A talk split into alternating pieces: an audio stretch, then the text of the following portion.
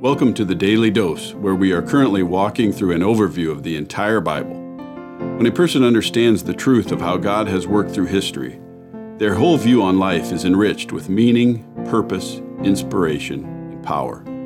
Let's listen to Matt Reisetter, director of the Christian Crusaders in the Cedar Falls Bible Conference.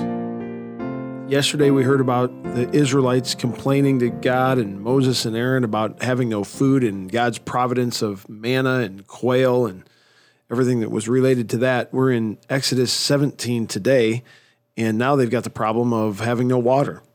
And so let's read from 17, verse 1 and following.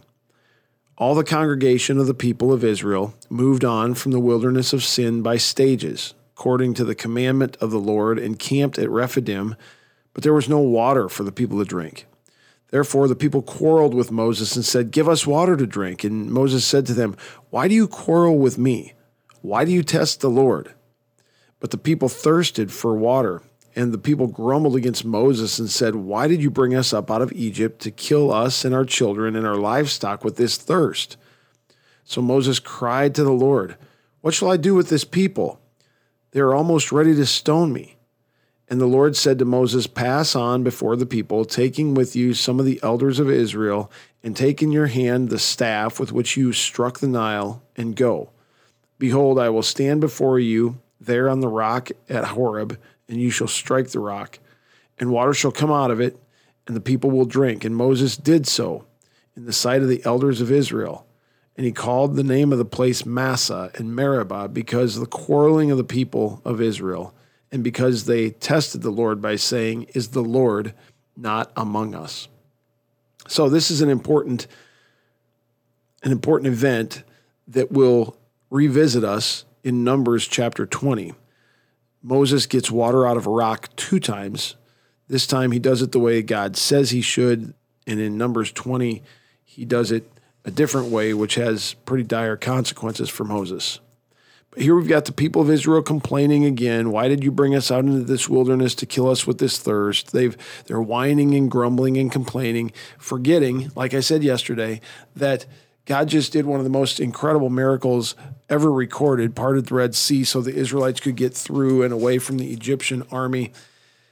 But anyway, isn't that our nature? I mean, isn't it just we can we can hang in there for a little while, but if things are rough for a long time, pretty soon we're going to start complaining and grumbling. And Moses makes it clear your grumbling is not against me, it's against the Lord. That's a good reminder for us as well. Something interesting about this text, you fast forward to 1 Corinthians chapter 10. This is Paul writing to the Corinthians. This is in the New Testament, so this is again thousands of years later, and Paul's going to say some interesting things about this passage that we just read. 1 Corinthians 10 chapter or chapter 10 verse 1.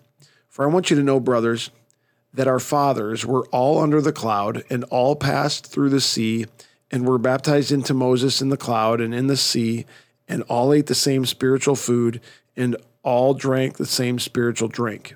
What what Paul's referring to here is the Israelites being delivered out of Egypt through the Red Sea, the spiritual food that they ate, they ate the same manna, they drank the same water, and he refers to it as spiritual food because they were being spiritually sustained as well.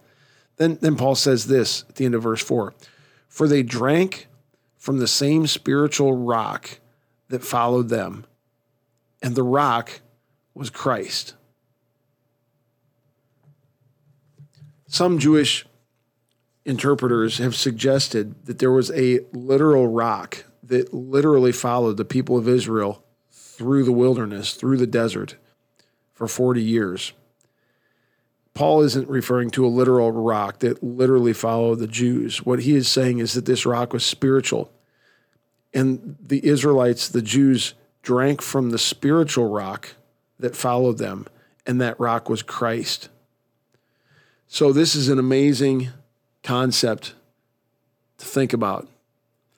Paul is suggesting that it was Christ that was sustaining them spiritually way back in the Old Testament during the wilderness wanderings, which is perplexing because Christ doesn't come to the earth until the New Testament thousands of years later.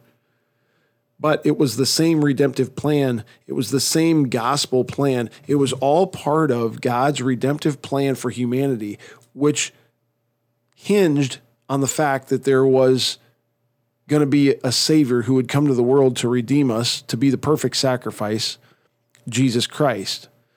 And because Jesus Christ is one of the members of the Trinity and has been around forever, just like God the Father and the Holy Spirit, we see images of Christ and references to Christ even in the Old Testament before he physically came and lived on earth. And this is one of those. It was it was the rock that they drank from the spiritual rock and the rock was Jesus Christ. So even though they didn't know of Jesus Christ even though the fullness of the gospel had not yet been revealed Jesus Christ was back there sustaining them on the journey toward the completion of God's redemptive plan. Incredible. Stay tuned with this Bible overview as we move now toward the Ten Commandments and the law, and Steve will do that tomorrow in chapter 19. Lord, thanks for your word. Thanks for this imagery, these miracles that are recorded, and the references to them in the New Testament that ties this all together. It's amazing to see Jesus Christ, to see your gospel, to see your redemptive plan unfold, even as early as Genesis and Exodus, as we're seeing over and over and over. Lord, sustain us with the truth of your gospel, inspire us by the truth of your gospel. Help us to live for it and live by it, to be sustained by the spiritual rock of Jesus Christ. We pray it in his name. Amen. The Daily Dose is a partnership between three ministries. The first partnering ministry is Christian Crusaders, where you can find weekly 30 minute worship services on various radio stations at ChristianCrusaders.org, and where you can hear other engaging interviews with Christians who have inspiring stories or insights to share right here on the CC podcast. The second partnering ministry is Fresh Wind Worship, where typically they host a weekly worship service at 10:30 a.m in the Diamond Event Center in Jorgensen Plaza at Western Home Communities. But for now, their services will be available on their YouTube channel, Fresh Wind Ministries, and linked to their Facebook page, Fresh Wind Worship. The third partnering ministry is the Cedar Falls Bible Conference, whose 2019 conference messages are available in video format on their website, cedarfallsbibleconference.com. And don't forget to mark your calendar for this year's conference, the 99th annual, Saturday, July 25th through Saturday, August 1st. If this podcast is a blessing to you, please subscribe to it, leave a five star review, and prayerfully consider financially supporting one of the ministries mentioned above. Thank you for listening, and may God richly bless you.